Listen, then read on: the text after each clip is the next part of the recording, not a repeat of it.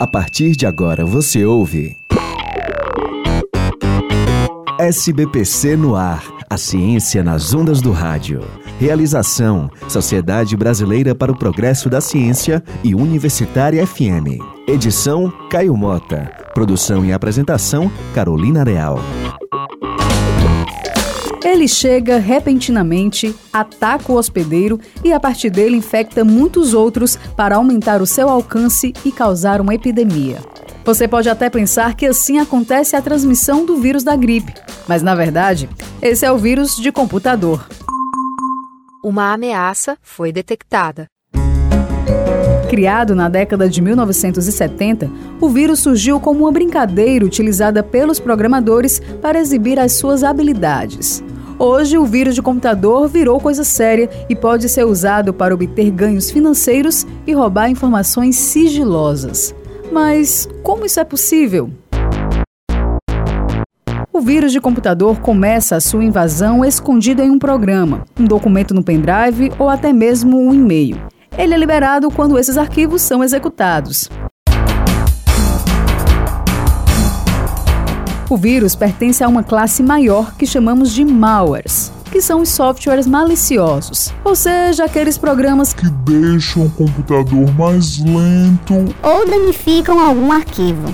A diferença entre o vírus e os outros tipos de malwares é que o vírus necessita da interação humana para se replicar. Ou seja, a contaminação acontece quando você clica em um link, faz um download ou abre arquivos infectados um item suspeito foi detectado. Com uma infinidade de vírus e malwares, como é que os antivírus conseguem detectar o invasor assim que ele entra no seu computador? O analista da Divisão de Segurança da Informação da Universidade Federal do Ceará, Luiz Gonzaga, explica para a gente. Os programas de antivírus, eles trabalham monitorando o computador. E a detecção de um malware, ele pode ser feita de duas formas. Ou uma técnica que a gente chama utilizando assinaturas estáticas e o antivírus salva um, em um banco de dados um conjunto de assinaturas que eles conhecem como maliciosos. E por comparação, cada novo arquivo, novo programa que aparece no computador, ele tenta identificar quem é um malware ou não. Luiz Gonzaga ainda cita outra técnica utilizada pelos antivírus. Existe uma outra técnica que é baseada no comportamento do malware as ações que aquele malware executa dentro do computador. Um, malware, um determinado malware, ele cria determinados arquivos, acessa determinadas pastas, tenta se conectar à internet, por exemplo. Então, o, o, antivírus ele tem uma assinatura dessa sequência de ações, desse comportamento, e sempre que ele detectar esse comportamento, ele marca como um malware.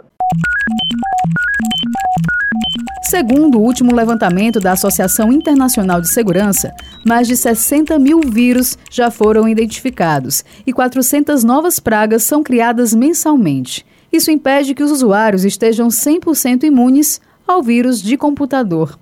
Então é bom ficar ligado. Mantenha sempre o seu computador, tablet e smartphone atualizados e muita atenção para não abrir arquivos suspeitos que podem ter conteúdos maliciosos. O nosso SBPC no ar termina aqui. Se você quer saber mais sobre ciência, acesse o nosso site portal.sbpcnet.org.br.